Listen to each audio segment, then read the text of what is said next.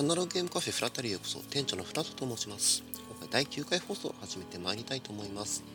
えさてですね、え秋のゲームマーケットも終わり皆さんゲームマーケットの製品遊べていますでしょうか？え今回は私ですね結構機会に恵まれましてねいくつか紹介することできました。ということですね早速ですけど今回ゲームマーケットの報告会始めてまいりたいと思います。と言ってもですね今回、えーと、今回で次回2回に分けてちょっと行いたいと思いまして、え、今回はですね、結構最近のゲームマーケットはですね、企業スペース、まあ、企業からのですね、出店も多く見られましてですね、こちらの企業スペース、まあ、特別ブースといったところですかね、こちらの方でいくつか紹介していきたいと思います。えー、2つほどですね、ちょっと見かけたんですけども、えー、時間の関係でちょっと立ち寄り、えー、参加することができなかったブース2つと、え実際に今、え立ち寄ってですね、物をこう、え購入したり、えちょっとお話を聞いたスペース2箇所、こちら合計4箇所ですね、ちょっと、えー、紹介していきたいと思います。それでは今回も、えよろしくお願いいたします。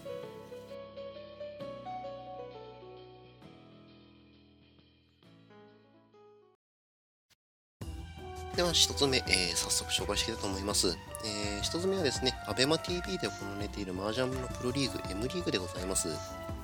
こちらはですね、えー、初出店ということなんですけども、えー、一つ物販が、えーかえー、開かれておりまして、えー、物販コーナーですね、開かれておりまして、えー、出場されている選手の方々の、えー、書籍などが販売されておりました。えー、もう一つですね、えー、アベマ、えー、M リーグで実際に使われている麻雀卓とですね、えー、それぞれのチーム、が着ているレ、えー、ユニフォームのレプリカですね、こちらを着てですね、写真撮影が行えるというコーナーがございました。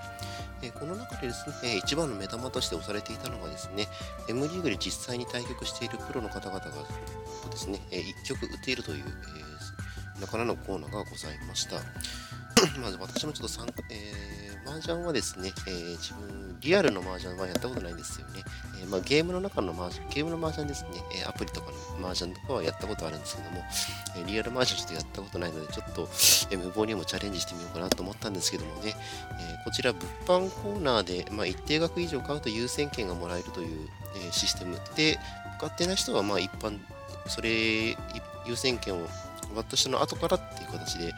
並んでたんですけども、えー、優先権、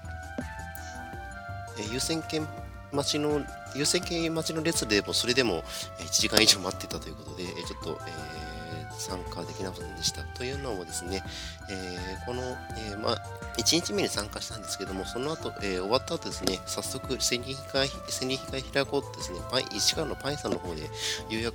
予約を取っていたので、その時間もあってちょっと参加できませんでした。えこちらですね、参加賞として、まあえー、M リーグのステ M リーグのロゴが載ったステッカーがありましてですね、なんそれ加えてですね、えー、実際に上がれた人に関してはですね、その半数に関して、半数に応じた、えー、ステッカーをもらえるというシステムでございました。まあ、ちょっと、えー、参加はできなかったんですけども、外から眺めていたんですけどもね、えー、早速、麻雀のプロの方、えー村上プロですね、がですね、1曲目早速、跳ね間が上がっていたりとかですね、あってですね、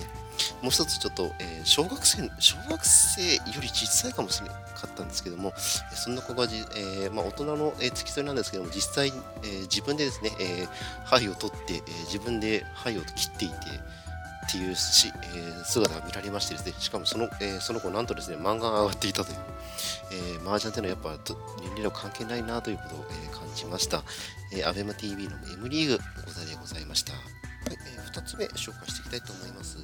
遊ぶに日だまりの日と書いてですね、すさびゲーム様でございます。こちら以前から販売されておりますハッククラットの制作の制作サークル様でございます。え今回ですね、えー、で今回ですね、拡張が、えー、大型拡張が販売発売されたということで、えー、出展されておりました。えハッククラットはですね、ちょっと私持ってないんですけども、えー、ちょっと説明、軽くお話ししておきたいますとですね、いわゆるデッキ構築型のゲームでございまして、えクラットと呼ばれるいわゆるモンスターを攻撃して勝ち点を稼いでいくという対戦型のゲームになっております。なんですけども、今回の拡張型でですね、協力型にもできるということで、だいぶ注目されておりました。でですね、ちょっとハッククラットの本体の方を買ってみようかなと思って並ぼうとしたんですけども、えー、ものすごい長蛇の列というか、もう長蛇以上の、なんて言ったんですか、大蛇 の列になっておりましてですね、えー、後で並んだ人に、実際に並んだ人に話聞けたんですけども、2時間、1時間半以上、2時間ぐらい待ったという話も聞きます。ですね、こちら拡張の他にですね、えー、設定資料集なんかも販売されていたようです。それぞれのキャラもキャラもだいぶ魅力的なものでございまして、それぞれのキャラの、まあ、生い立ちなどが掘り下げられた、えー、設定資料集だそうです。えー、ハッククラッド、スサビキブスマでございました。3つ目紹介していきましょう。えー、3つ目はですね、加藤川書店さんでございます。まあ、こちらもちろん有名なところでございますけども、えー、今回はですね、クトゥルーボシンが TRPG に、えーメインを置いて、えー、出展されておりました。というのもですね、今回、クトゥルフシン TRPG のルールブック、アプリが、えー、発表されたということでしてね、えー、TRPG のルールブックというのは結構分厚いものが多くてですね、特に今回のクトゥルフシンは TRPG の、えー、ルールブックに、基本ルールブックに関してはものすごい分厚くて、なかなか持ち運びに不便なものなんでございますけども、え、それがアプリに収まったということで、片手でスマホを使ってですね、え、ルールブック見れるということで、え、だいぶ注目されておりました。それぞれですね、アプリなんで、えー、いろいろ様々な機能がついておりまして、例えばですね、えページごとでわからない単語があれば、それをタップしてですね、すぐに、え意味が、すぐにその説明のページに飛べたりとか、え飛べたりする機能もあるということなんですけれども、えー、残念ながらですね、今回、え、iPhone のみの、え対応となっております。一応ですね、お話を聞く限りでは Android の方でも対応し、え、対応する予定ではございますけども、え、現状はですね、iPhone のみの、え、対応となっております。もう一つですね、この、えー、クトロジェン TRPG のアプリにの、え、アプリに関するキャンペーンとしてですね、こちらの、え、TRPG アプリのクトロシガー TRPG アプリの、えー、Twitter をフォローしたりも、もしくは実際に、えー、プレイインストールですね、えー、した方にですね、えー、10分の1クトゥルフ神話 TRPG の、えー、セットが配られておりました。えこちらの10分の1クズルフとは何かと言いますとですね、もともとですね、えー、TRPG の雑誌でございます、ロールロールの方で何回か、えー、たまに、えー、掲載されておりましてですね、クトゥルフシン TRPG をですね、ギュギュッと、えー、凝縮して楽しめるようになった、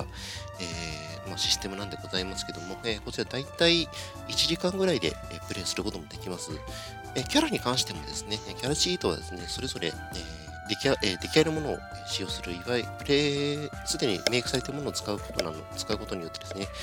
えー、まあ、キャラメイクも結構時間かかるものでしてね、こちらを、えー、短縮、えこちらを、まあ、そう作ってあるものを使うことによって短縮できるということでございます。シナリオもですね、こちら1本ついております。でこちら、えロールロールのバックナンバーにもですね、えー、他の、えー、シナリオが掲載されておりますので、えー、興味あった方は、え探してみてはいかがでしょうか。もう一つですね、こちらの、え、キャラシートに関してですもですキャラシートに関してですね、こちら、なんと今回書き下ろしのイラスト付きの、えー、キャラシートが配られておりまして、なかなか、えー、豪華なセットでございました。えー、角川書店クトゥルフシン TRPG アプリでございました。えー、4つ目、最後はですね、えー、ごったにさんの新作でございます。えー、今回はですね、リミテーションというゲームを作って、作成されておりました。内容としましてですね、ロケットを使った、えマジョリティ争いと、まあ、正体隠匿的な要素を含んだゲームでございます。えー、プレイヤーはですね、それぞれカードと、えー、乗組員のチップが渡されております。えー、カードに関してですね、ロケットの部屋を、えー、つなげるカードと、えー、即時効果ですね、えー、使った瞬間に何らかの効果を発揮するカードの2種類が大きく分けてございます。乗組員に関してはですね、それぞれ0から3のパワーというものが振られております。ですね、えーえー、部屋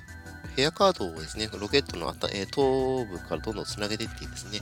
え、ロケットごとに指定された規定数の部屋、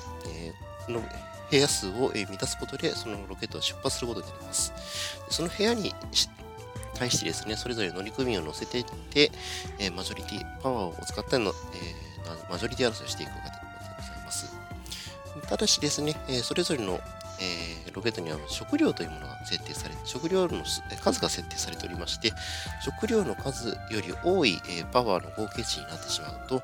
えー、そのロケットはバーストしてしまいます。バーストしてしまうとどうなるかというとですね、え1位のプレイヤー、えパワー数が1位のプレイヤーが脱落してしまいます。で、2位、3位、えそれ以降のプレイヤーが繰り上がりで順位につけられるということですね。え、まあ、チキンレース的な要素も含まれております。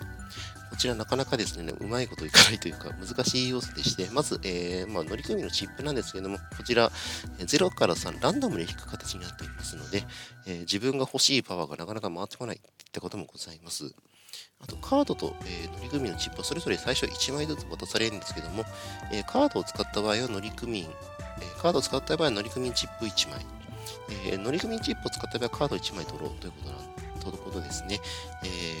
かなかですね、えー、その場合ですね、まあ、カード2枚しかないので、カードをどちらか使わないといけない。もしくは乗組員2枚の時は乗組員、えー、どちらかを載せないといけない。まあ、えー、まあ、原子密にとちょっと回避する、えー、いわゆるしゃがむ効果ともあるんですけども、まあ、今後、乗組員を使わないといけないということで、えー、なかなか不自由な、えー、ゲーム性なんですけども、それがですね、えー、いろいろ戦略を生んだりしていくゲームでございました。え、今回のはですね、大谷さんリミテーション新作でございます。アナログカメえアナログゲームカフェフラッタリオ第9回放送終了の時間となってしまいました。今回駆け足ですね、4つの、ね、特別ブース紹介してきました。えー、まあ、次回の放送ですね、えー、またですね、え個人的、えまあ、いわゆるサークル様の方のブースを、え中心に紹介していきたいと思います。アナログカメフラッタリオ、今回も、えご来店ありがとうございました。次回も来店よろしくお願いいたします。